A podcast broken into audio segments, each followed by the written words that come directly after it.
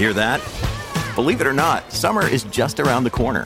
Luckily, Armor All, America's most trusted auto appearance brand, has what your car needs to get that perfect summer shine. Plus, now through May 31st, we'll give you $5 for every 20 you spend on Armor All products. That means car wash pods, protectant, tire shine, you name it. Find out how to get your $5 rebate at armorall.com. Armor All, less work, more clean. Terms apply. It's time for Baldrey's Beat. Keith Baldry, Legislative Bureau Chief for Global News. Good morning, Keith. Morning, Smitty. Watched your hit on Global News last night about some of the uh, latest COVID numbers. So we got a, a, lot more cases, but you also pointed out like the, the key indicator really is hospitalization rates, right? How many people are ending up yeah, in hospital? The, the, daily case number is almost meaningless right now because it doesn't even come close to um, tracking what exactly is the number of people infected with COVID 19 right now of, with the Omicron virus. So the, sh- the focus has shifted uh, to hospitalizations, which I mean, if you recall, since the beginning we've been saying keep an eye on hospitalizations. So we've suddenly seen a significant spike in the number of people going to hospital, uh, either with COVID nineteen or or testing positive when they're in hospital for COVID nineteen. It's interesting today. Ontario, for the first time, is tracking their hospitalizations in two ways. One, people who go to hospital because they've got COVID 19, they have symptoms or they tested positive and, and, they feel really sick, or they're in hospital already for other ailments, heart attack, um, broken leg, car crash injuries, and while they're in hospital, they test positive for COVID nineteen. So it's it's a it's more granular reporting, and as our hospitalizations really spike up, the need for more concise data, I think, it becomes very important to distinguish exactly what impact Omicron is having on our healthcare system. The, the fear all along, one of the big things driving Bonnie Henry's strategy uh, number one is you know prevent severity of illness and deaths. Number two, prevent the overwhelming of the healthcare system, Yeah. the hospital system, Right. because of the virus. So putting people in hospital to such great numbers, it displaces other people and other services. We're already seeing the, this rescheduling or cancellation of surgeries because of Omicron, and that's going to start increasing as the number of people uh, who go to hospital increases. The good news is, if there's a silver lining, first of all, the length of stay in hospital doesn't seem to be very long. So from Friday to Monday, for example, 242 people went into hospital, but 160 people came out, uh, which was why there's a net increase of 82. So the number that comes out every day is actually a net increase. It's Right. not a real increase. And the other one, as I reported last night, so far our ICU cases have not exploded in number as they have in Ontario and Quebec. And we've always seemed to be two weeks behind those two provinces. We'll see where ICU cases go. But right now, that looks much better than uh, the other provinces. Okay, so hospital hospitalizations going up, and uh, is that a, is that an indicator that uh, why do we why is our hospitalization rate appear to be lower than on, in Ontario? Like on Good Ontario, question. their their numbers their hospitalization numbers are way up, Way and they've up. got more severe lockdowns than we have. They've got more severe lockdowns. They've got more testing going on, um, but it doesn't seem to have an impact on the the case numbers or on the hospitalization. So, again, we seem to be lagging behind that province when it comes to you know it was predicted a couple weeks ago we're going to our hospitalizations are going to go up, but it, they've not gone up to the same pace that Ontario's. How many up. people are in hospital right now? 431, I think, as of yesterday. Uh, as I say, uh, 242 people came to hospital between Friday and Monday, but 160 left. So it's a net increase of uh, 82 over three days. So it's it's you know. Um, uh, it's significant. I think it's it's a record right now. 240 people. That's 80 a day, and I don't think we've seen 80 a day at any time in the pandemic. Uh, at what point do, do officials say, like someone like Bonnie Henry, say, you know what, like we've done everything we can. Everyone's been boosted. Everyone's got the booster shot who wants it. And the, the illness doesn't seem to be severe as it was earlier in the pandemic. We just got to live with this thing. That's it. Well, it was interesting. We had a town hall on Global last night on BC One with Dr. Henry and Health Minister Adrian Dix. She has been saying now, uh, more forcefully, we have to learn to live with this virus. yeah. And now we're not all boosted. We, I think we just cracked 200,000 um, or sorry, more than a million, um, 1.2 million booster doses.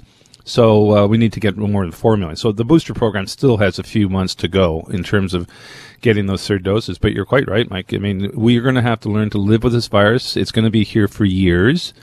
You, you need to get vaccinated. You need to get your booster doses, and it's a challenge to the healthcare system to ensure that uh, the the hospital system doesn't get overwhelmed. And it's not just beds and patients; it's also frontline staff.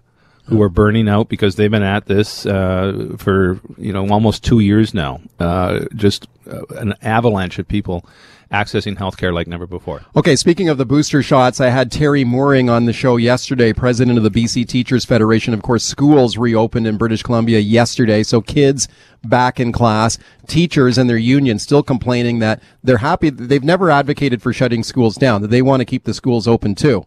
Okay, just like Bonnie Henry has said, it's a priority.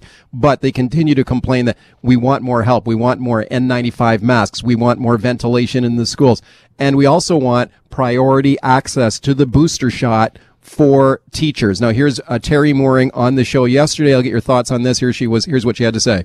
And if schools really are the top priority for keeping open, then why are we seeing such resistance around supplying N95 masks, for example? Mm uh, fast tracking teachers for booster shots. Teachers, uh, support staff, along with other frontline workers, ought to be prioritized. And so they, they haven't seen a prioritization there, and a lot of them are telling us that they can't get their booster shots until the end of January. As Teri Mooring, president of the Teachers yeah. Union, yesterday perfectly valid uh, points by Teri Mooring. I mean, it's interesting. Uh, one of the priorities uh, from public health is to keep the schools open. Yeah. Uh, at almost at all costs. So if you walk back from that, that to me that um, denotes that it's considered an essential service, even though it's not uh, labeled as essential service for teachers. But uh, frontline healthcare workers do have priority to the booster doses, as do other segments of the population. Teri Mooring makes a valid point. If schools are, are to be remain open, could that not argue uh, open the door for an argument that teachers are an essential service? And if so, should they get access to a booster dose? I think it's a I think it's a reasonable, valid argument. Okay, get set to call me on that. I'd like to hear what people think about that. If you think that teachers should be bumped up in line, get priority access to also, the booster. You know, when I've raised this with with health authorities, they say, okay, so where do you draw the line here? What about childcare workers?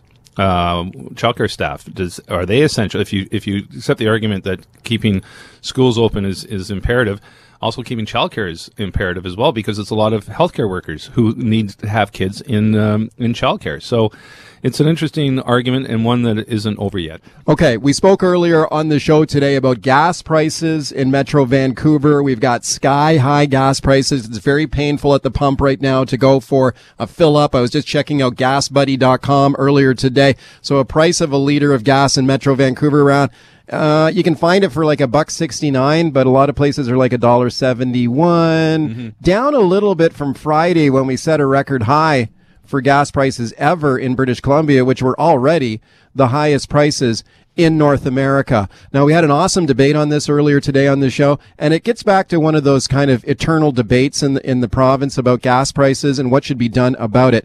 Now, you'll recall how Premier John Horgan a couple of years mm-hmm. ago actually called an inquiry into this because he was so mad about these gas prices. And he said that the, the, the problem wasn't the high taxes that we have in British Columbia and gasoline, the highest in North America. It's those big, greedy oil companies that are ripping people off. Now, this is what he had to say on that just a, a while ago. Okay. This is from, uh, I think a couple of years ago. Here's Horgan, what he had to say on it. That's not a tax question, that's a gouging question. And uh, I've raised this uh, with the federal governments. We've certainly talked about it inside government here. Uh, when you see that type of an increase in the price of a litre of gasoline, it's not about taxation. I know that there are those that would like to make that the argument. Yeah, a lot of people say, well, it's so high because you, you guys are a, taxing us so much. This but. is the net. Well, there's, there's the ta- various taxes are a huge part of your, your gas bill. There's, there's no question but they do go pay for for services. They pay for transit. They pay for for other things. So there's also the the fuel tax or the carbon tax, but.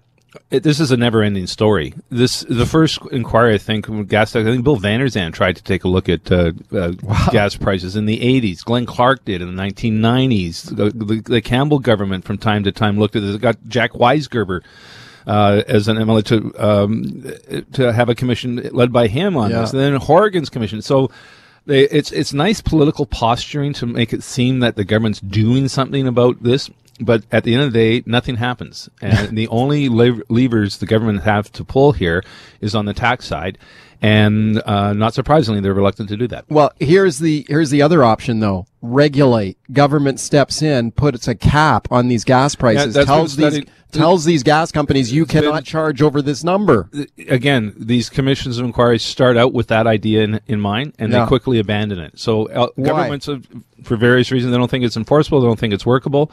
And uh, the gas companies just won't won't uh, uh, cooperate with them. So it doesn't matter what, what ideological governments in power. None of them seem to be able to crack the nut here. Some other provinces have regulated gas prices. It's a minority in Canada, but Yeah, Atlantic provinces Yeah. have been able to pull this off, but uh, again, I'm not sure. Be- again, much of our, our gas comes from uh, different locations. Uh, some of it comes up from the states as well.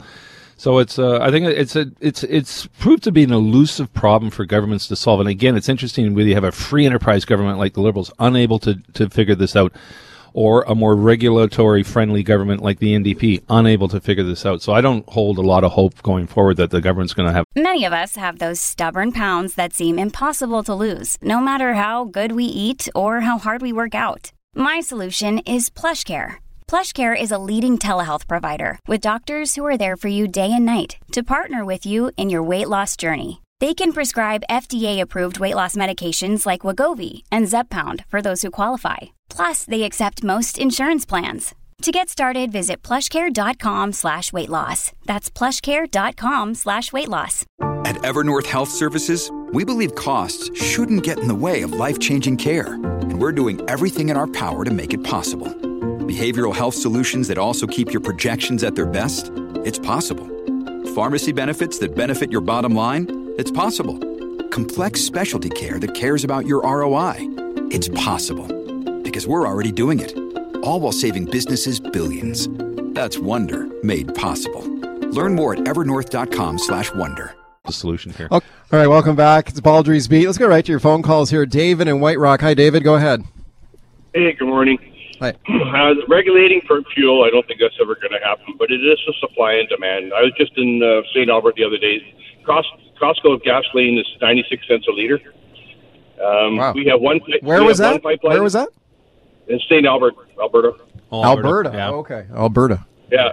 Wow. So we have one we we have one pipeline that's competing with jet fuel. The only thing that comes across the border, and I know your guest has said that car fuel does. The only car fuel that came across was in November, and that's it for the year. And no other years. It's jet fuel and aviation fuel. That's it. We Okay. regulate it. Thanks. So Thanks for the have a call. Thanks for It, it- it's interesting to have, even have this debate now when we just came through uh, these climate events, which were linked to climate change, and now the suddenly the debate for some people have switched back to regulating fossil fuels. Um, there's a contradiction. Well, it really hits people in the wallet, and it's not just gasoline, but you know, it's carbon taxes on your home heating fuel and all the rest of it. Let's go to Dennis in Surrey. Hey, Dennis, go ahead. Hi, um, good morning, men. And I would I would remind because I have gas receipts that say um, when the we were only allowed to buy thirty liters at a time that it was a dollar fifty two. So what happened all of a sudden that when they opened up everything and we're getting more gas, why is it all of a sudden twenty twenty five cents more a liter? That's a good question. Yeah, talk to Dan Dan McTeague. Well, Dan McTeague says that there was a supply crunch south of the border. yeah. A- and that's that's the the problem is in Washington State. And a lot of this depends on the time of year. It depends on what's going on in the states. Uh, there's a whole number of moving uh, things here. Uh, and again, this debate pops up from time to time. But I, again, I'd, I'd be very surprised if government. No, I think, and Horgan's already signaled he doesn't want to go No. there. I mean, Horgan is trying to play it both ways, though. On the one hand, he's cranking up the carbon tax every year because he wants to punish people for driving and stop people from driving. So you whack people in the wallet to get them to stop driving. But then when the price of gas goes up, he gets mad about it. And then he tries to blame it on the gas companies. Don't look at me, though. Yeah. Like it's the it's the gas companies are But gouging you. I, I noticed uh, he hasn't raised this as an issue since this thing um, died on the vine two years ago. No, no, he wouldn't dare. Nick in Surrey. Hi, Nick. Oh, hey guys. Um, yeah, just you know, in, in response to the high prices and which are inevitable, they're just going to keep on going up. We've already made a shift. Um, you know, bought our first electric car just a few months ago, and I've got a new truck that I've got ordered as well. So we're going to be basically getting rid of our gas uh, consuming vehicles. Um, Mm-hmm.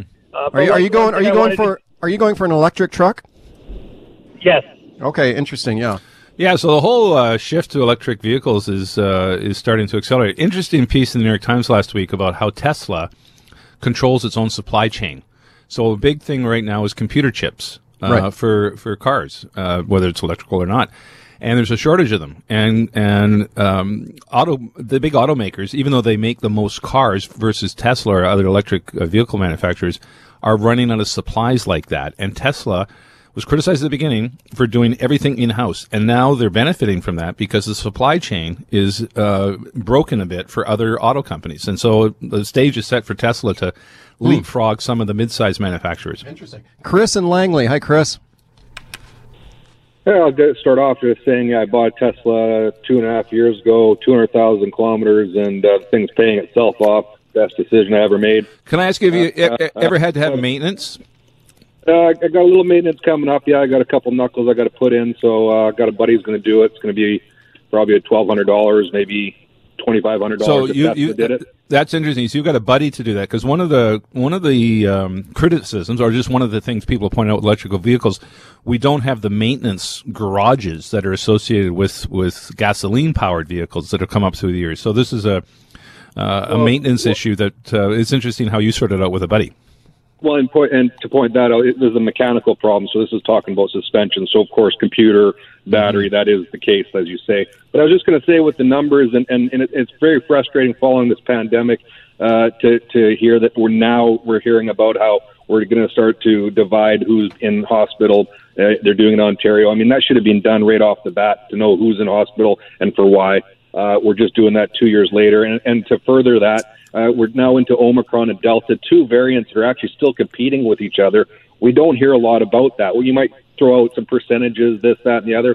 I'd really like to know who's in hospital with Omicron, who's in hospital with Delta, who's passed away, who's who's in uh, ICU with the two different variants, and it's just seemed to homogenize, and we're, we're we're not able to tease out these numbers. Apparently, we're not Okay. that good at data collecting, and that's Yeah. one thing we've learned in this pa- pandemic. yeah. Thanks, all- Chris. Thirty seconds. All good points. All good points. Um, in terms of Omicron versus Delta, uh, you're right. I mean, we're not getting enough data to, to really answer some of these questions. But the last report we had was Omicron was about 90% of the cases in Metro Vancouver. If that's the case, it's likely 90% of the cases in hospital. So Delta very much is on the wane in BC, but it's not completely disappeared. Omicron is by far the dominant.